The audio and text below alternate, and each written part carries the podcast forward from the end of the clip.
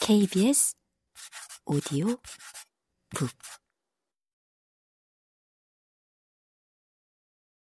내가 천식 환자라는 것을 알고 있었던 그 애는 이런 시련이 닥치리라는 것을 분명 예상했을 터였다.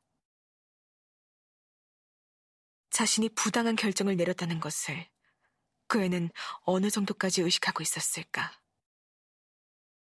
천식이라. 그것은 중요한 것이 아니었다. 그저 내 몸의 기술적인 결함일 뿐이 아닌가.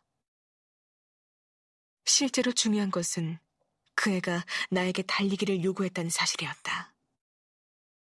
속력은 내가 높게 평가하는 미덕이었고, 내 에마에 대한 찬사였다. 순수한 속력의 목적은 시간을 단축하는 데 있는 것이 아니라 시간에서 한정된 시간에 달라붙어 있는 온갖 귀찮은 것들에서 기쁨 없는 생각과 서글픈 육체와 지나치게 늘어난 수명과 숨가쁜 반추의 수렁에서 벗어나는 데 있었던 것이다. 그래, 엘레나. 넌 아름다웠고 절대로 서두르지 않았지. 네가 그럴 수 있었던 것은 어쩌면 오직 네 능력 덕분이었는지도 몰라.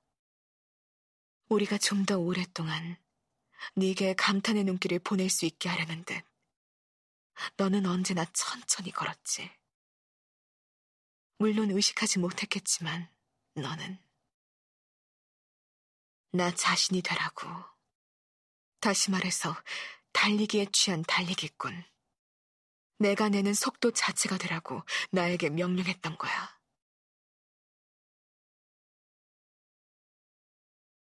여든 여덟 번째 운동장을 도는데 어둠이 내리기 시작했다. 아이들의 얼굴이 잘 보이지 않았다. 커다란 선풍기들도 멈췄다. 내 허파는 고통으로 터져나갈 것 같았다.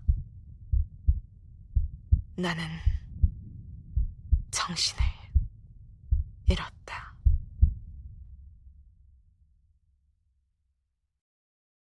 의식을 되찾은 나는 내 방 침대에 누워 있다는 것을 깨달았다.